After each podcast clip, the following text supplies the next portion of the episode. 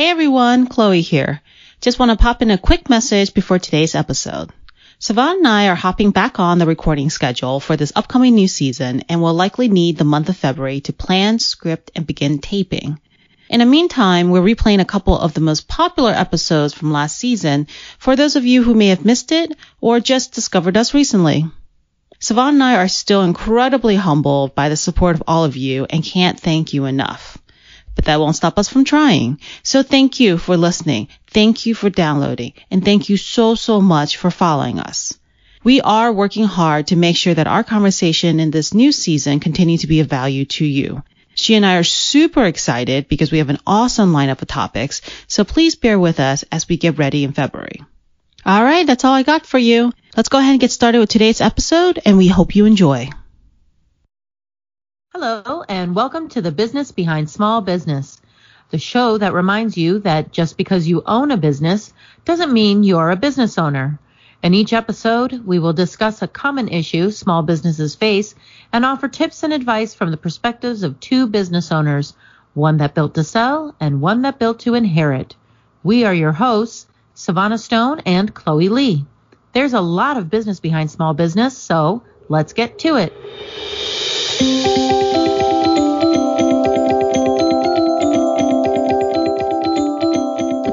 Easy to fall into the trap of thinking you're the only person that can run your business. You end up doing everything, and before you know it, you really are the only person that can run your business. You created a downward spiraling job that can easily ruin your business. So, how do you switch gears and become an asset to your business and not its slave? Because in the end, you want to create a business, not a job, right? Yes, we've so, all been there where sometimes you just look at yourself, you're like, did I just create a job for myself? I mean, I can speak for my own clients where they they don't know what they don't know.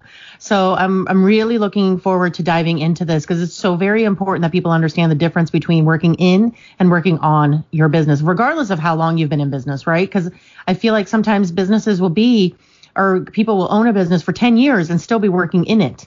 I remember growing up, I a girlfriend of mine, her father owned a grocery store and he was there sun up, sun down all the time, all of the time. And it was only him and like one other person that ever worked, was ever there. And he did everything and he worked himself to the bone. And I thought, I remember at that time thinking, dude, you don't, it, it should be possible for you to not have to be here all the doggone time. So, but, That's true though. Well, I think also some sometimes people start a business only to realize that there are certain aspects of having your own business that you like, but yeah. Oftentimes people do kind of regress into kind of like realizing that you know they really do love the technical work. So like in your mm-hmm. example it could be that he really just liked being at the store and doing that which means that if that's the case and you own a business then you might want to find a complementary partner who's willing to work on the business to keep it growing if you want to kind of focus on more of the technical um, and the day-to-day stuff of it too I agree. I agree. But um, I think it's important for us to identify what working in your business looks like because I, maybe you know some some of our listeners are not really clear on what that is. And like you were saying earlier too, sometimes you kind of go back and forth. Uh, mm-hmm. I know that certainly uh, growing my business, you there's different stages and some stages you do well and you're kind of like working your way toward working on your business and doing the right things. And then when you, your business gets to a different level let's say you start hiring employees start hiring managers you might find yourself falling back into the business for a short period of time. But it's healthy to know kind of recognize the signs what it looks like to be working in your business. So at least you're aware if you want to make that change so here are a couple Absolutely. things that um, you can kind of look at to see if whether or not you are actually working in your business instead of on it. So see if any of this sounds familiar um, to you. So oftentimes, if you're working in your business, you you come from you feel very reactionary, meaning that oftentimes you're only tackling what is in front of you because you really don't have the time or the capacity to see what's beyond tomorrow this could make you feel very lost. It always feels like there's more to do and very little, and not enough time to do it. Uh, you always feel behind, always like there's more to do than what you know what to do with. Mm-hmm. Then there you start spiraling. Um, like you were saying, you your work probably starts declining. And again, you know, most of us go into business ourselves because we deliver a very high standard of work. So when our work starts declining, mainly because you can't get to everything anymore. So there's only so much that you can do. At some point, you simply can't juggle it all. And by default, some of the work, some of the quality in your work starts kind of going downhill. Mm-hmm. Then you start maybe missing deadlines. I know that this has happened to me when I was first starting my business. There are points where I was so busy and so behind and so reactionary to everything, even though my business is growing, but I was simply still working in my business. And what happens is you feel bad because then you feel like you're missing something, but you don't remember what you're missing and then all of a sudden you get a bill that tells you you have a late fee and then you feel yep. terrible because you're not that person. You do not get late fees and you're like oh my gosh how did i miss that? Yeah. Right?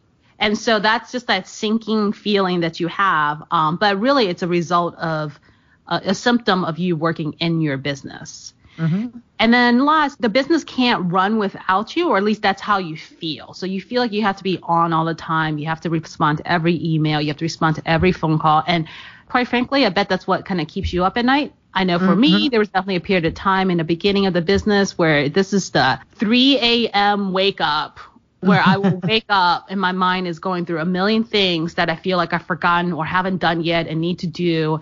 And I tell you, that's like, that's the best. yeah. Yes, Lee. And so these are all kind of a couple classic signs of, you know, realizing that you're probably working in a business and you're working really deeply in your business rather than working on it. Agreed. Agreed. And uh, I think I think a lot of times we are working in our business when we first start it, and that's okay. I think when we first begin, it, it, not every business owner goes into their very first business knowing what they're doing. No, right? that's usually if you're kind of a serial entrepreneur, it's not your first rodeo. You've done mm-hmm. it once before, so you're pretty clear as to the difference between what's in and on. And you know yeah. that only for a limited time that you're working in a business and you're quickly hiring to get yourself out of that role. Mm-hmm. So when I when I started, as as we know and we've we've shared, uh, soon after I I was pregnant with my third child, and so I was only the only person working in my business for the first four years of my company, and on top of it, I had a toddler, I had a, a mid tween, if you will, and a teen, and it was kind of difficult for me. So after the first four years, when I hired in my first, uh, started hiring and creating a, um, a department, uh, bookkeep- bookkeepers and admin, I there was a lot of things that we didn't know, and they relied on me a lot. So I was still not pulled away, and and plus I also plugged myself into areas or avenues that I thought were going to help my business, but they didn't. And I'm going to I'm going to get into that with my um, ideas on how you or examples rather, not ideas. What am I saying? My examples of how you are uh, working in your business or identifying how you're working in your business. And at that time, I didn't have a lot of my processes written down. I didn't have anything written down really. And it truly couldn't run without me. We would go on vacations. We would be on the beach and I would be working because yeah, there was no way yeah. around it. And and it takes a after, lot of intention and thought to actually hand off parts oh, of your yeah. business. And most, I think and, and maybe you organically did this too, but I, I, certainly know that I hire to, you know, support the revenue coming in. Mm-hmm. But it was to have somebody who, you know, could work and just do the client deliverables. But, you know, again, they're, they're coming in fresh and they're looking at you going, well, how exactly would you like this done? And you're like, right. well, that's great. How can you not, how can you not read my mind? Right. And just know, right? Yeah, yeah, yeah. How do you not know that? like that's what I hired you for. No, you start realizing how much of it's in your head. Yeah. Yeah. And it took it took me going in a direction that I probably shouldn't have gone, in, but learning learning um I learned a lot from it, but it took me experiencing that to pull away and to recognize uh, a lot of which we're going to get into. But before we do, I uh, wanted to share some of my examples of how you can identify whether or not you're working in your business versus working on your business. Uh, one of and and I also will say that some of these things may or may not be personal experiences. So if you find yourself uh, spending upwards of two to four hours responding to emails or singularly to client requests, if you find yourself going to more than three networking events a week, and I know that that's surprising, but it isn't working on your business as much as you think it is. And I'll get into that a little bit later. You find yourself working at off hours and are continually telling family and friends, including those that live with you, that you're just too busy. You can't remember the last time you did your books or if they're even done correctly. And maybe your CPA has stopped talking to you. They're not taking your calls anymore. Um, nothing about your business is written down. Literally nothing. So now that we know what the problem is, which is you, I'm, I'm pointing at you people. Um, how do you transition? How do you transition this role? So going from working in your business to on your business sometimes takes baby steps. So even if it is maybe just one hour per week or even a day per week, it's it's best to just start with setting aside time to actually just work on your business. So I can say from personal experience, for me that was always a Saturday morning or a Sunday morning where I just set aside time that I can sit down and plan high level um, from a high level view of what I want to do with my business instead of being in the weeds answering emails, um, doing client deliverables, whatever that case may be, so that you're starting to take steps toward getting yourself out of your business. And one thing I, I, found really helpful when I did that when I was doing the planning is I did kind of borrow um, a tool that uh, Verne Harnish had. So Verne Harnish is, if you've ever heard of the Entrepreneurs Organization, EO, uh, he's the founder or starter of that. Um, he's also written quite a few books, Scaling Up being one of his most popular books. And I really another, recommend those books. Right, and he had another book. Um, I can't remember the exact name, but it's something to do with the Rockefeller Habits. I think it also, was called the Rockefeller Habits. Yeah, it's also both very good books about getting you from point A, which is working in your business where everybody starts, and kind of uh, quote unquote using the title of his book, scaling up to a point where you're actually owning and working on the business instead of in the business. So that's mm-hmm. kind of the entire how to you know manual they try to teach you through EO through his organization as well through his books. But one of the uh, activities that he had is kind of this one pager that he calls the one page function accountability chart. That stuff is really really helpful. And so you can actually go to like if you google it you can go to his website you know once you kind of you know put in your contact information which you'll be getting lots of emails about afterwards you do get to download this one page tool. And it's really cool. Essentially what it does is it kind of helps you think through all the people you would want in your organization when you after you've built it for some time mm-hmm. what those things look like right? So it may look a little different now and you could you know, also feel like you're like 10 years away from having any structure close to that. But it does make you think through like every business in some capacity has to have a CEO, has to have a CFO, has to have the COO, has to have some kind of manager. Um, you just know that there's these levels to your business. And what happens is using this uh, one pager, it kind of helps you clarify what each of those roles do and what does that look like? And you know that right now you're encompassing all these roles, but if you're clear as to what each role is, then you can slowly start building a plan to kind of back yourself out of that role and then also put together a preliminary look as to what that position would look like and what you need to do to hand it off to somebody else because you've already kind of carved it out and you're kind of clear as to what that involves. And in a sense, you just, you know, I, like to say like I basically just keep firing myself from each role.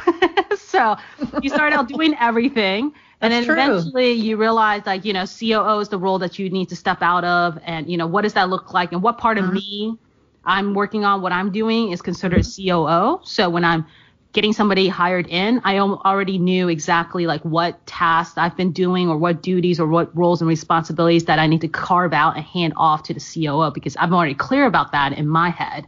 Mm-hmm. And that really kind of helps you you know, start transitioning from working in your business to on your business. Um, it does take time. Mm-hmm. And, and it is really hard. I'm not gonna lie. That one pager is real. Well, most of his tools are pretty hard to think through, but that's because yeah. it's forcing you to think through what's like to work on your business, and not just what's immediately in front of you. Mm-hmm. Oh no, I I completely agree. And you know, for for me, I I've always had this belief to think small, not necessarily to think big, because I worried that if I were to think big, I would miss out on all the small stuff. And so I recommend that as well to think small, to build small, to grow small, because when you do that before you know it, you're big. That's so interesting. I'm the opposite of you. Yeah. I'm yeah, I've uh, my approach has always been think big, imagine to what it could be and what it needs to be and what you want it to be because when when you know that for me it just becomes so much easier to plan from point A where I am today to Mm-hmm. where I'm mm-hmm. going to be because I know where I'm going like I know what that looks mm-hmm. like at the end of the mm-hmm. day. So I've always been, you know, think as big as possible and then kind of go backwards from that. Yeah, yeah. build your way back to like Yeah. this is where I want to be, but this is where I am today. All right, now connect the dots somehow, Mm-hmm. and my brain starts processing that. So that's so interesting. that you, Yeah, that yours funny. is just the opposite way, but maybe it's just all personality. It's you know every business owner is unique. It's it's really Mm-hmm. whatever works for you. Right. And I do have the intention as to what I want the end game to look like. Mhm. Um, but I, I then scale down to uh, the op- opposite of scaling up. I scale down to Also, you can also write a good book called Scaling Down. scaling down. yes, scaling down. It's a it's a number one bestseller already. Uh, I I think about okay, well, I got to start building that ladder, and what does that ladder look like? I don't get lost in the minutia. yeah. Um, I I figure out all right, this is what I'm I I'm gonna build. And then I'm going to let the pieces fall in. Beta test. I'm a beta tester, a massive beta tester. So uh, I'm I let me go go back when i realized that i had been putting a lot of my efforts into into areas in which i should not be in i, I had already owned my business at that point for too long is the way i saw it i had been doing it for too long for me to be to not have gotten past this but i had to kind of give myself a little bit of um of a pass because I was also raising a family and I did have a, a little one and um, there were some health issues between the three of them that I had that had to be dealt with and you know on and on and on. So I have to forgive myself for the having gotten to this point later than I had anticipated but Sure. I I rolled it up real quick and in 2 years was able to do this. So what I did was I recognized that in my field of business, August is a dead zone. August is when people just really don't do much business. There's no there's no That's book cleaning, you know. So Yeah, August a lot of a lot of yeah, it's pretty quiet. So August is the month that I do my house cleaning. And that was when I started, uh, I would write down, I had a lot more free time on my hands. So I took the time to write down everything. Write down everything that you do, everything. What's your role? Um, what what does a typical day look like? It was time consuming. It was laborious, but I really had to have to see with my eyeballs what am I actually doing? When am I doing it? And how much how much of it could really be somebody else's job? Mm-hmm. Uh, so then um, make a list of what I did this. I made a list of what everyone should look like. What did I want everyone to look like? What did a good client look like to me? What what um, amount of revenue did they have? What field did they come from? What what uh, service industry were, or what rather what industry were they in? What did a good employee look like? What did a boss look like? Like what should I look like? What should everyone's role look like? Um, that was important because if I wrote, if I, when I wrote down, this is what um, the boss of this company should look like. Well, it looks like I don't look like that.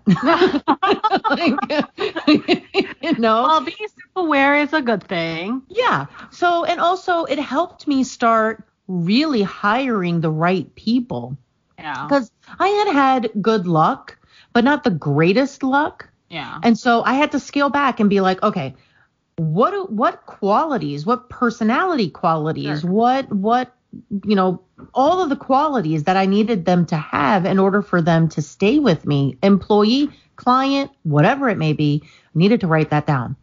Um, if there are other people in your office, you got to write down what their roles are. Um, if that's C levels, that's D levels, you know, whatever level they're at, you got to clearly define their roles and then clearly define what their responsibilities ought to be. You got to write Yeah. it down. R- I would say that it's interesting. I've definitely been, I've seen it where there are companies without that clarity. Mm-hmm. And I mm-hmm. think the common mistake that everybody has is one for most business owners, because most business owners, um, honestly, like we're high performers, right? We're high, mm-hmm. high functioning, high performance performers. We have very high standards of our mm-hmm. work and how we go about working. And mm-hmm. we also naturally assume everybody else in the world has the exact right. same standards. And so when you when you have a company where you aren't clarifying the roles and responsibilities and who's accountable for what, we naturally assume that if we throw if we hire a bunch of people and throw them in a room together, they'll figure it out. And that's the yeah. thing. It's that no, that's that's that's not the case. And if mm-hmm. they do figure it out, most likely they'll probably end up in some spot or land in some spot that wasn't where you intended right what you wanted them to figure out so mm-hmm. as the leader it is it is our responsibility to provide that clarity to our company mm-hmm. and to the people working in it and it i have seen it gone very sideways when that is yeah. not clear and nobody wants to take responsibility for that job yeah absolutely you got to use your words and it sounds like the simplest most elementary thing but it's in, in impressive the amount of non-communication there is out there. I highly recommend all of the things that I just said to write it on paper, print it yes. out, you like t- type it out, print it out, put it in a folder so you can start building a there's such a, a massive difference in the way that we comprehend between reading something on a computer and holding it in your hand and reading and it. living it. Yeah. Yep. Yeah. So embracing it. Absolutely. So everything that you do, you got to write it uh, or type it, print it out and put it in a folder.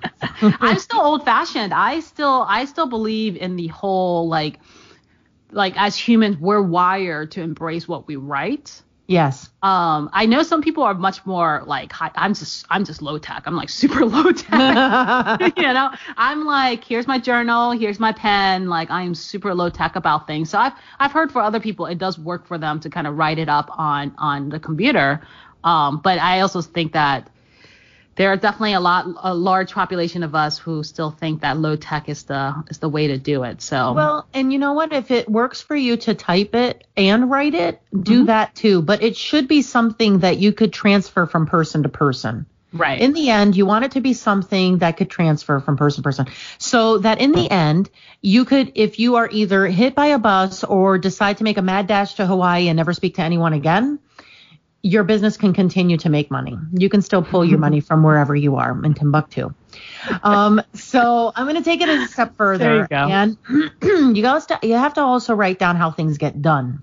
So start in layman terms and start shoring it up from there. And I tell you, I did all of these things in August of 2018, and then I beta tested it every quarter how was it working? How was it working? How was it working? That's a good point, though. I think what a lot of people miss is, and again, you, you start realizing this. At least I did rather quickly, or, or if you look back on it, maybe not quick enough. um, but you know, I uh, have never hired people, so when I first started hiring people, you know, I made a lot of mistakes, not realizing that everybody learns differently. Yeah everybody really does learn differently. They mm-hmm. comprehend information differently, so it really forces you to kind of um, be disciplined in how you're actually conveying the information to make sure that it actually lands, like they yeah. actually hear what you're saying. Mm-hmm. Um, but everybody does that. I, I think maybe because I get that false perception because in school everybody we were taught all the same way. All, so you think everybody yeah. learns the same way. And when you have employees and you really want your employees to do well, you quickly realize that they do not learn the same. Everybody comes no. from different experiences. They have different assumptions. So mm-hmm. your one sentence can mean something different to like to five, everybody. five people, five different interpretations of it. So that's why the beta testing and um, the feedback loop that you seem to have, mm-hmm. like that's key because just putting it on a piece of paper and shoving it towards somebody that that that's not training. that is not handing no. things off, right? You need to have a full like 360 feedback loop that comes back to you and testing to see if what you're putting out there is actually being received as you intended. And that's Absolutely. a lot of work. Mm-hmm. It is tedious. You're doing it every quarter.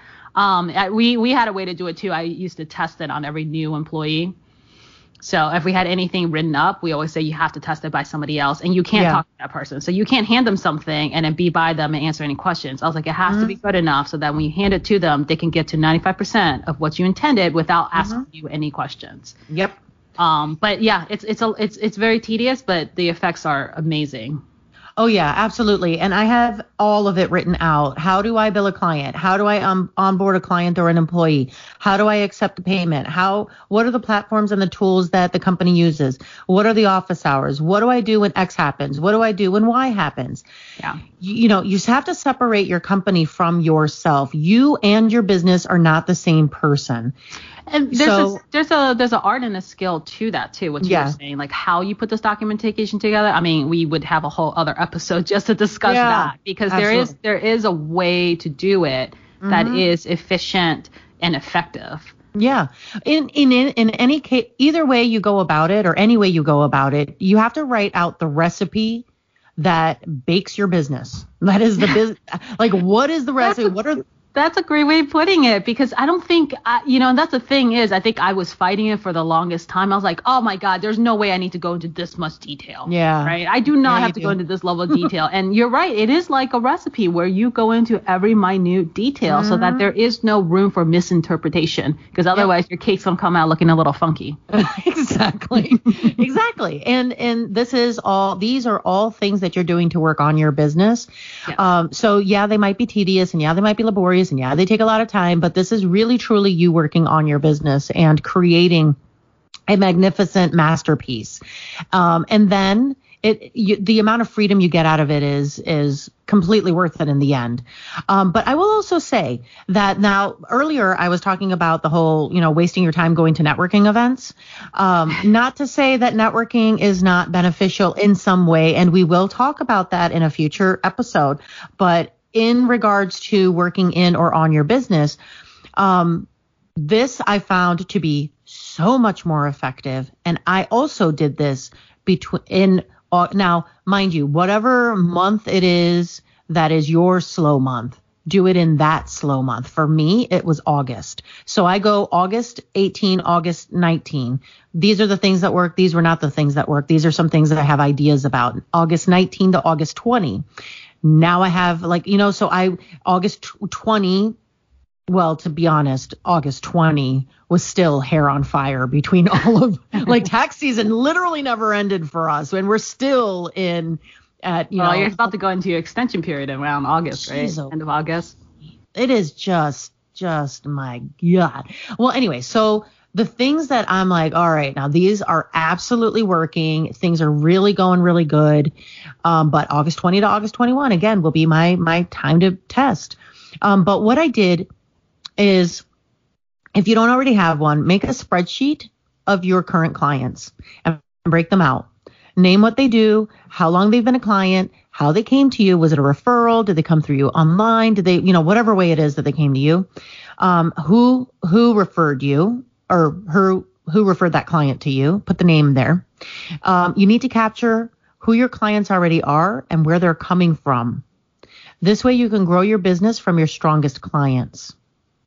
Uh, if you find that most of your business is coming from one referral person or one industry, then you know that you need to focus on that. Now, then you make a second spreadsheet of your competition, who they are nationally, who they are locally, how long have they been in business, what seems to be, from what you can find, to be their marketing efforts. And how is your company different than theirs? How can you differentiate? What makes your company special? Tedious, time consuming, I get it. but after I did that, it was very eye opening to me. Come to find out, all of that time and effort that I had put into specific networking things, I had gotten zippo zero from it. Mm-hmm. I was like, wow, I just wasted a ton of time. I really did waste a lot of time. I really wish I would have gotten into this three years prior, but oh well, it is what it is. Uh, I came to find that Well, that's all about entrepreneurship. Lots of adjustments. Totally. and I came to find out that my um, 90% of my clientele were coming from very specific people. And interestingly, I also found that most of the my, most of my clients came from one of four industries that I never really thought that that's where they were coming from. I don't know. I just never thought about it. Here I was thinking that a lot, oh, I work really well with this industry when in reality, apparently all this time I had been really working well in a totally different industry. And so that helped me tremendously. I stopped I stopped going to as many networking events. I started focusing more on and fostering those relationships and the business changed immeasurably. Yeah, I think it's pretty hard to analyze what's in your head. That's why data is so important. That's why writing things down is so important. It does offer writing down or typing it out, whichever the case, but somehow when it comes out of your head, you're able to kind of analyze yeah. it from a, a, there's a there's this like taking a step back and being able to analyze what mm-hmm. is actually occurring. And it's mm-hmm. interesting. I did something similar to what you were saying. You know, I um I don't because it's just you know again everybody's lifestyle is a little bit different. I did it kind of in bite-sized chunks where every um at least when I was starting and I still do this now is that every Saturday morning you know that's my time to mm-hmm. work on the business or if it's a project work on the project as I am now in between projects. Um, and then also just working on my life. Um, I kind of take the same approach. It's just taking a step back and kind of analyzing where I am in life in general. But that yeah. aside, um, you know, you get to a point where you do start analyzing, you know, what am I doing today and if it's working. And it's interesting because I did a very similar thing where I had looked at where my business was coming from and but my mm-hmm. conclusion was different than yours. so mm-hmm. it's interesting. So what I did was um you know, again, like you, your approach and my approach is slightly different. We're starting at two ends of the spectrum, right? You're starting mm-hmm. with what you know and what you have today. I, I started with where I want to be, where I want to go, and what do I want to see. And I start from that angle. So when I did the same analysis you did, what I came back with is, oh my gosh, like my business only comes from a couple sources. I need to diversify that like no other. and so that has propelled me to start going into um, that propelled me into going into changing our marketing, changing our brand to mm-hmm. to be attractive and to be able to attract business online because mm-hmm. I think a lot of businesses, um, when we start, we start with referrals, and really yeah. that's like a one-trick pony, right? Yeah, and yeah. The problem with referrals is it's incredibly sporadic. You never know where they're coming in, and it's, it's just tedious it's, and time-consuming. It could be tedious, it could be time-consuming, and it's just it's you know it's it's hard to predict. So you and it's hard to build a business when you're not really sure when your next you know when your next windfall might be coming to you. And so when I when I had done that analysis, I ended up expanding so that you know I didn't rely just on referrals. I ended up you know boosting up my web presence, my mm-hmm. social media presence, you know, just kind of different ways to kind of gain business instead of mm-hmm. just um, I guess in your case, I think you it sounded like what you were saying is you were doubling down, and then I ended up yeah. doubling down somewhere else. that was yeah. my conclusion. So it's just interesting how we both kind of did a similar analysis, and then just ended up with different conclusions. Not that it both worked, right? It both yeah. worked. It's just I think again unique to each business owner and what what system and what approach you know you can adapt that works for you. Absolutely. And that's actually a great segue to our famous examples because I think that your example and my examples are are very different. I mean, they still came to the same place of success, yeah, but took different approaches. So why don't we start with you on sure. what your um, and the reason why we do the the reason why we do a famous example is because you know she and I can talk about our personal experiences all day long, but it does help for you to um, learn about another business that is national, global, highly successful that has taken our our small example and built it on a global scale and it mm-hmm. helps you kind of really it helps us actually more more so drive home what we're talking about yeah so why don't Absolutely. why don't you go ahead and uh, share with everyone your your yeah. famous example so yeah so i came across um, cathy hughes who mm-hmm. the founder of radio one I came across her story because I was listening to um, How I Built This by Guy Raz on I NPR. Oh my yes. gosh. So Cathy Hughes was the second per second or third person they interviewed when they started a hmm. podcast. Hmm. I think Sara Blakely was the first one. And oh. when I listened to the story of Cathy Hughes, I was like, I, I must have listened to it on repeat for like a week. I was like, she's just so amazing. Yeah. Um, but yeah, so for and, and, the funny thing is, you know, she's not exactly for what she's built. It's um, at least for me, I never heard of her until I've actually uh, listened to the podcast. But essentially, mm-hmm. Cathy Hughes is well, the the company was called Radio One. I think in 2017 they called it uh, urban one instead, just to kind of Yeah. reflect kind of the demographics that they speak to. But she's basically the founder and current chairperson of the Urban One Inc. And it's the largest African American owned and operated broadcast company in the nation. And it's like a multi-million, mul- multimedia com- conglomerate.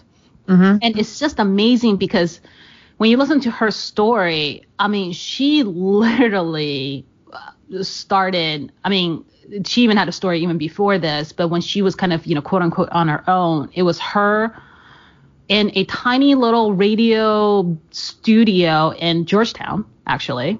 Oh, cool. Um, tiny little studio in Georgetown, and it was her and her son, her baby son, who, and they all lived there wow.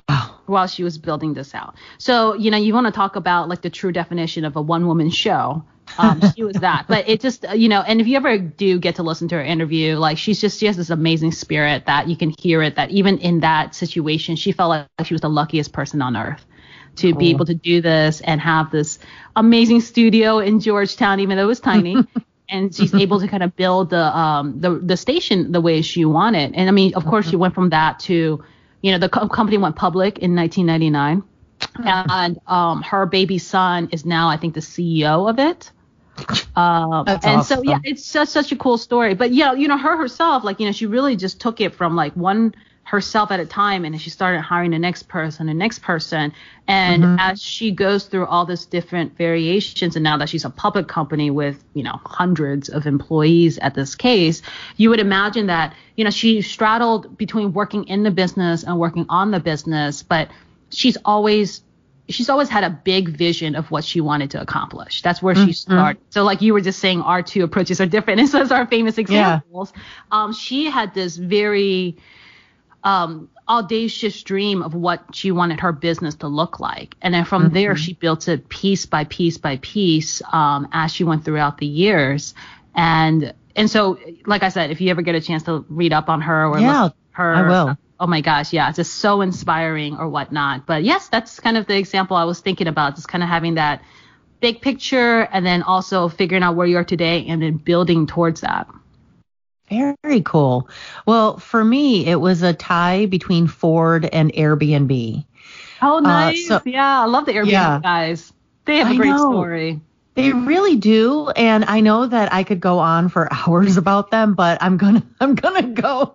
Um, I'm I'm just gonna I'm just gonna use a teeny tiny example of what they did. So, um, but first I'll talk about Ford. So Ford made some incredible changes internally in order to stay relevant, and to do that they had to streamline their process, which is which is hard to believe that Ford ever experienced such a thing because you think Ford and you think how could they ever not have these processes, right? But they did. They experienced this um, in their uh, accounts payable department.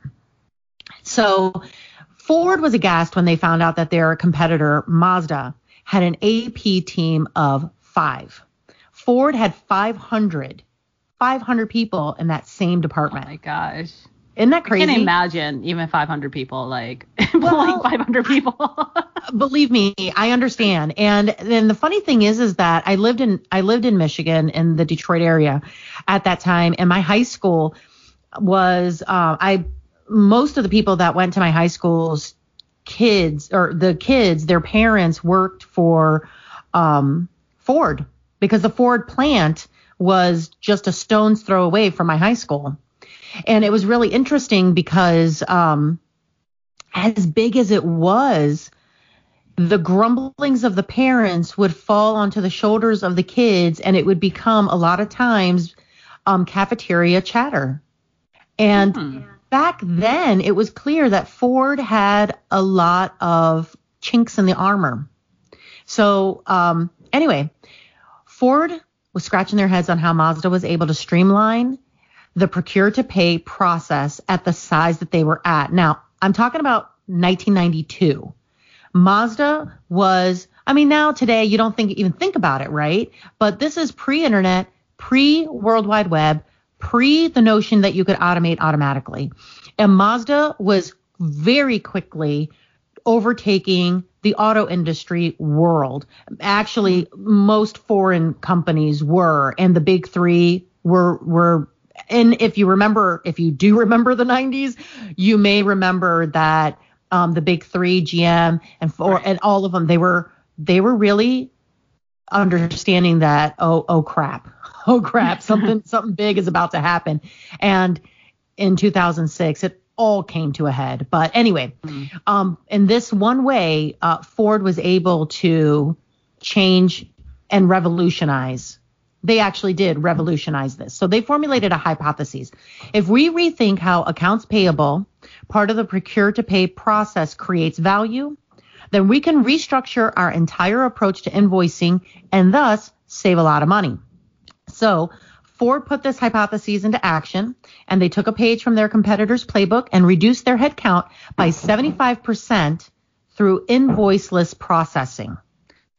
It was an incredible and perhaps one of the largest examples of process mining, which is which is pretty amazing that uh, a company even of that size, you, and again, I think to your point is, and I think both of the points we were making that you never stop doing this. You constantly Absolutely. have to keep refining and keep working on it. And just take, look at your example at that size, they're still yeah. trying to refine what they're doing, and they still Which have is, to step back and take a look to see, you know, how to work on it instead of working it which is which is why in the beginning of the podcast I was saying it, you don't don't take it to heart if you are a really large company and you recognize that there's you will still recognize you're always working on your business. You should be working on your business until you are no longer associated to that business.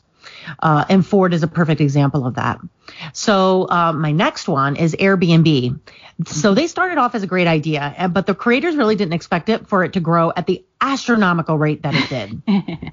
right? So, but if you tried using Airbnb when it was new, like I did, you'll remember it was kind of clunky and it yeah. wasn't a great product, but it was a really good idea. So, and I remember at that time being like, but it feels like it should work. like it feels like it should be. It good, sounds like a great idea, but yeah, it sounds like a really good idea. To Get there. Yeah, yeah, I had faith in them, but so it turns out that they knew that there was a failure on their end. Uh, unbeknownst to me and probably most consumers, but they zeroed in on it as being a process problem. So they re-engineered their product development process, not optimized it or automated. It, they just redesigned it. And by doing that, they created a digital environment that made that clunkiness disappear.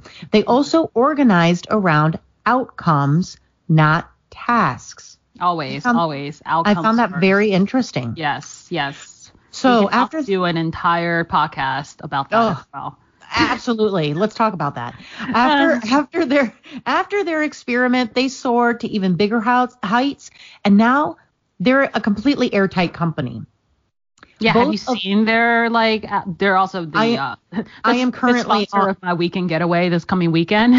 I am um, currently um, with my my sister-in-laws and my mother-in-law. We are already we've been going on Airbnb to look for place, and then we oh that's always our first go-to place is Airbnb because when we great if you like you said a user from them in the beginning, you see where they are now. You're like you guys have been doing such an amazing job. Oh my gosh, yeah, get it. Oh yeah, absolutely. But what both of these firm, what both of these uh, examples did is that they are firm examples of process mining, process yeah. reengineering, and proving that the success of being data driven and showing that the majority of process workflows occur within systems. It is it is a math game in some in some senses. Mm-hmm. So it you really have to understand that about your company. And and I I can't I cannot stress enough how important it is to separate you from your business in order to be able to do this. Because if you don't see yourself, and, and I we should have prefaced this at the beginning of the podcast, but if you don't see, and you and I have come across um, businesses that you're like, you know, okay, I'll, I'll give you a year, but they don't see themselves different or separate from their business. They think that they and the business are one and the same. You cannot see yourself and the business one and the same uh, it, because if you do, it doesn't matter if you do any of these things. You will still be a slave to your company.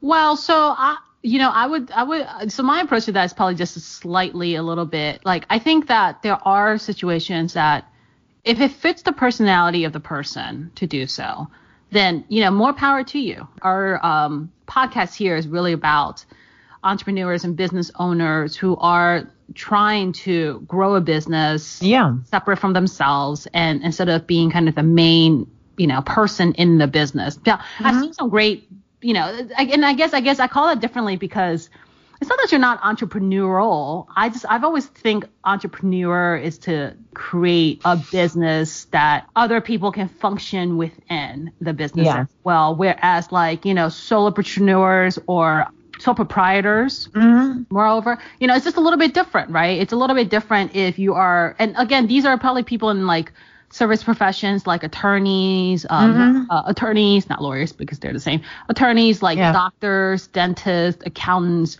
They're Mhm. really um, big in this area where they can go off on their own, own kind of hang the shingles, and their entire business could be just them plus an assistant and Yeah. they do really well for themselves. But the only thing is, like, for me, an entrepreneur is able to step away from their business, and their business is still generating money. Yes. And and if you're one and the same in your business, kind of like what you're describing, which is uh, like kind of from in my mind, like a solopreneur or a sole proprietor.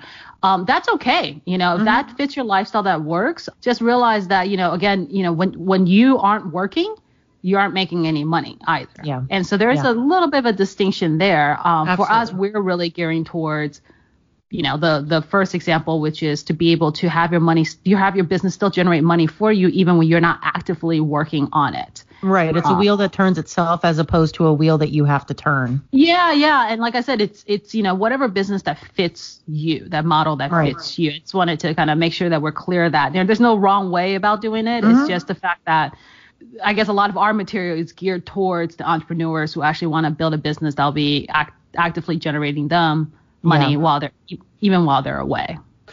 Yeah. Well, and you know what? Just don't take our word for it. We're here to we're we're here to present to present all of the advice that we can give from our real world experience. Yeah. That's why we also share the famous examples for you to take uh, what you learn from the bigger companies that are more Googleable than us.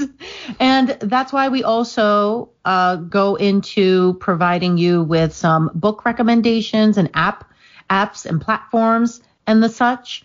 My my book that I'd like to recommend for you to read and further the conversation either within yourself or within your company is the book The Focus Project: The Not So Simple Art of Doing Less by Erik Qualman.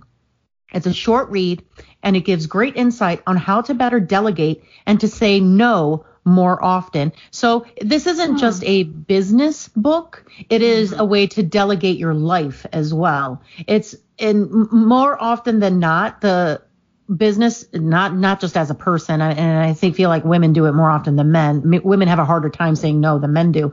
Um, but saying no more often is more often than not the beginning of the downward spiral. So you need to learn how to delegate, learn how when something might not might not be right for you or your business, and learn how to say no more often.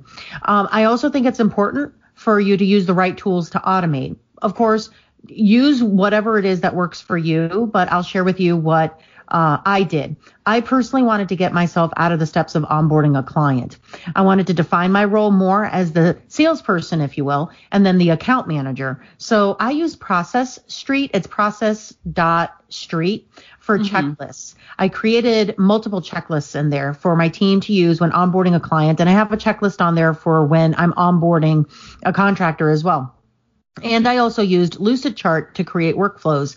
I use onboarding workflows now when talking to a potential client and that visual seeing the workflow because the way I have it set up is like three or four different swim lanes and what they do and how long does it take in between and like all of that stuff. Making it visual it tends to make the client more comfortable with choosing to go with us. And every time they say oh wow like this is way more information than i if you are are this good at articulating what you guys do with us chances are our intercommunication is going to be amazing which of course it is. Um, i am a huge fan of g suite I use G Suite and I have all of my team organized in there, and we use it to the best of uh, our ability. I created a corporate website through G Suite where all of the processes live, the um, if this then that's live. Uh, that's where all of this is where I've listed all of my um, people that I like to refer to and their information so that if let's say a bookkeeper wants to uh, has a client is working with a client and the client's like oh i don't have a cpa then that bookkeeper can easily go into the corporate website and say okay i have a few that i can send in your direction mm-hmm. you know yeah. and then i also have like where all the processes are let's say for example they don't know how to do whatever it is they don't know how to do and then or or i wonder how it is that versatile deals with x i mean granted I don't have like a full on employee handbook because you know, to be honest, we're all we're all contractors, but I do have like these are the steps in which to do this or these are the steps in which to do that. And it helps keep them from having to ping me every time. Right. And only ping me when I nest I I absolutely need to be a part of a conversation. Right. So so those are my recommendations. What about what about for you? So the book recommendation I have, which is a classic, a really a book that's been around for some time. Um, so a lot of people may have already heard of it. It's called uh, E Myth. Mm-hmm. So more specifically, E Myth Revisited: Why Small Businesses Don't Why Small Businesses Don't Work and What to Do About It. And so the whole idea it's um, it's called E Myth because it's it's uh, it's called the entrepreneurial myth. Right, so not myth, not it, E as in like uh, internet, not yeah, E as in yeah, internet. Exactly. So E Myth. So it's by Michael Gerber and it's it's centered around the the premise of the idea that there's a myth that most people who start small businesses are entrepreneurs. So it's a, it's a little bit about what I was talking about. It's really distinguishing who's an entrepreneur and who is not, or who's creating jobs for himself. Um, the second part of the, the, book, the premise is that the it's a fatal assumption that an individual who understands the technical work of a business can successfully run a business that does that technical work. Mm-hmm. So again, we fall into you know again my examples of uh, doctors fall into this, accountants fall into this, lawyers fall into this, where they're amazing at the technical work they do and they can certainly go out and create a business under their own name mm-hmm. but there is a difference between doing a business like that um, versus building a enterprise, right? Or building right. just a business like we were talking about, where it can still generate you money even when you're not actively working on it. Mm-hmm. And for a lot of the people who go off and they they you know they're like, oh, I'm an entrepreneur, I own this small business, and then all they're really doing is just the technical work. They've ended up creating jobs for themselves. Mm-hmm. And the the book is um, an easy read because he does it in kind of a storytelling way. So you're kind of following this uh, woman who owns a bakery and kind of how she went off because she basically was great at baking and she wanted to have a bake shop of her own. But then she didn't realize that owning a business or being a true entrepreneur and getting to that life where a lot of people, this is what, you know, they get that, uh, what they, what he calls it, the entrepreneur spaz. Mm-hmm. So they get this great idea they take the they take the um, the leap and they go out and open their own shop, not realizing that in their view of what a business is and a business having to run on its own and generating money when they don't have to work on it every like they don't have to be the person generating money every day that takes a lot of thought mm-hmm. a lot of attention it takes a lot of process it takes mm-hmm. a lot of um, clarity that others who go into business really just wanting to be the technician and the boss of their own schedule. It's just mm-hmm. a very different mindset and a very different approach. And so this book actually does kind of, eh, I don't know if it actually really goes down too many how to's or applications, but it probably is a little bit more, um, it'll definitely show you how to kind of change your mindset. Mindset, yeah. About how you're approaching, because it really all starts there. If you start mm-hmm. thinking, approaching things differently, then your business will become different. And um, that kind of leads me to kind of the tools. You know, I don't have any tech, um, I guess tech tools or anything like that I can kind of point to. I guess mine is probably just a little more philosophy, but I mean, mm-hmm. just to kind of just stress the importance of carving time for yourself on a very regular basis where yeah. you're solely focused on working on your business. Mm-hmm. That is, I feel like the only way for you to start taking steps outside of working in your business yep. because you will get sucked in. There's a lot to do. And if you're a successful business and you're generating revenue, there's even more to do. Yeah. yeah. So, you know, even if it's not every weekend, uh, it could be the month, like you said, um, the month of August that works out for you. Mm-hmm. That's that's a one month out of 12 months. That's great too. It could be every quarter where you basically shut down for a day and mm-hmm. just say, hey, this is my one day where I get to work on this business, plan, do whatever it is can do, step back, look at everything from a 10,000 feet view. Mm-hmm. But you, it's just, you have to do that if you, you know, if you want to move forward toward, again, building that, that business that you really want that works for you. I agree. So, um, I think I think we set off our listeners on the right path, hopefully, and uh, I'm excited about our next episode. So. Uh, we're gonna we're oh it's gonna be so much fun i can't wait uh, please join us for our next episode where we will discuss bookkeeping terms and why you should know them we will discuss the most important terminology so that you're well prepared when discussing your finances with your cpa accountant or bookkeeper yeah and we thought this was an appropriate episode to follow up on with this yes. one because um, ultimately when you when you start working towards it and when you get to that level where you know the business is running on its own and you you've taken a little bit of a step back whichever the case may be whatever level your your financials and what your account's able to give you and understanding that that's kind of your way of keeping your finger on the pulse of the business mm-hmm. and yep. so if you understand how that data can work for you by mm-hmm. understanding what it means to begin mm-hmm. with and having an effective conversation with your accountant or your CFO or your CPA then that's again you know a tangible step toward you being able to work on your business instead of in your business and this is important whether or not you plan to sell your company whether yeah, you're it's an inheritable company. yeah, it doesn't matter. Exactly. Want to ask a question? Leave a comment or become a sponsor for a future episode of The Business Behind Small Business?